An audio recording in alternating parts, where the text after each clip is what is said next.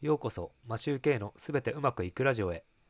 この番組は家事・育児を頑張るワーパパが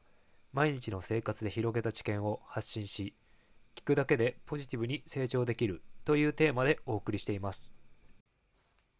皆さんいかがお過ごしでしょうか。マシュー K です。今回は自分のご機嫌を取る方法というお話をしたいと思います。これはスタイフで毎日聞いている丸尾ひとみさんという方の放送で、いつも機嫌のいい人の3つの習慣という配信があったので、それを聞いて僕が思ったことをお話ししたいと思います。勝手に紹介する形になりますが、丸尾さんはコスチュームジュエリーブランドを立ち上げられていて、ジュエリーデザインとかメイキングをされている方なんですが、ものすごい量の読書をされていて、書籍の紹介などをしているので、いつも聞いています。丸尾さんのスタイフは概要欄にリンクを貼っておきたいと思います。あと、今回の書籍もリンクを貼っておきたいと思います。昔に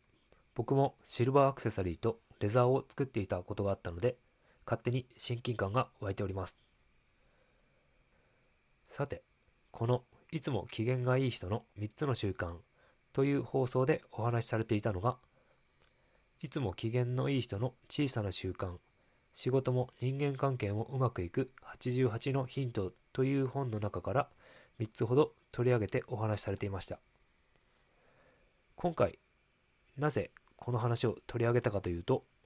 この3つはすごく大事なことを話されていたので紹介したいと思いました。その小さな習慣3つをお話ししたいと思います。1つ目は自己肯定感を自分で上げられる。2つ目はネガティブな言葉が少ない。3つ目は身近な人にありがとうを言うの3つになります。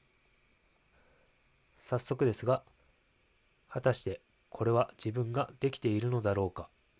と振り返ってみました。一つずつ見ていきたいと思います。まず、自己肯定感を自分で上げる。以前、僕も配信したことがあるのですが、自己肯定感を高めるために自分との約束を守っています。何をしているのかというと、毎日のトイレ掃除です。実績がわかるように、やった回数を毎日壁掛けのカレンダーに書き込んでいるのですが、もうかれこれ、先日で580回を超えています。スタイフの配信より長い期間続けています。続いて、ネガティブな言葉が少ない。これも以前、配信で言葉で脳を騙す的な感じでお話ししたことがあると思います。なので、結構意識的に頑張ってやっていることではあります。僕はもともとネガティブな人間なので、気をつけなければすぐネガティブな言葉を発してしまうので、かなり注意しています。これは実感できていることなのですが、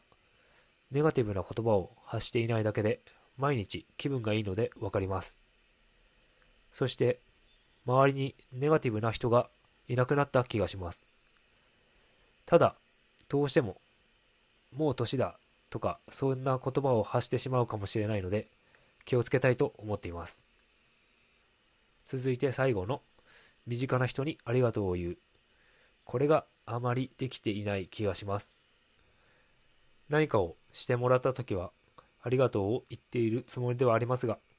言えている実感が足りないので、今はもっと意識的にならないといけないかなと感じています。そして一日に感じた幸せなこと、良かったことを3つほど書く感謝日記というものをやっているらしくて、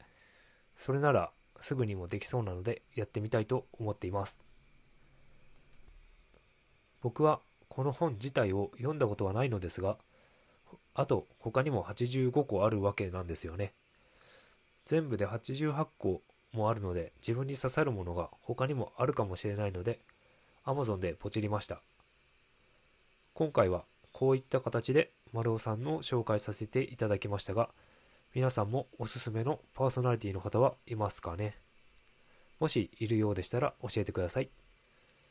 今回はこれで終わりたいと思います。いつも聞いていただきありがとうございます。それでは良い一日をお過ごしください。Matthew Kでした。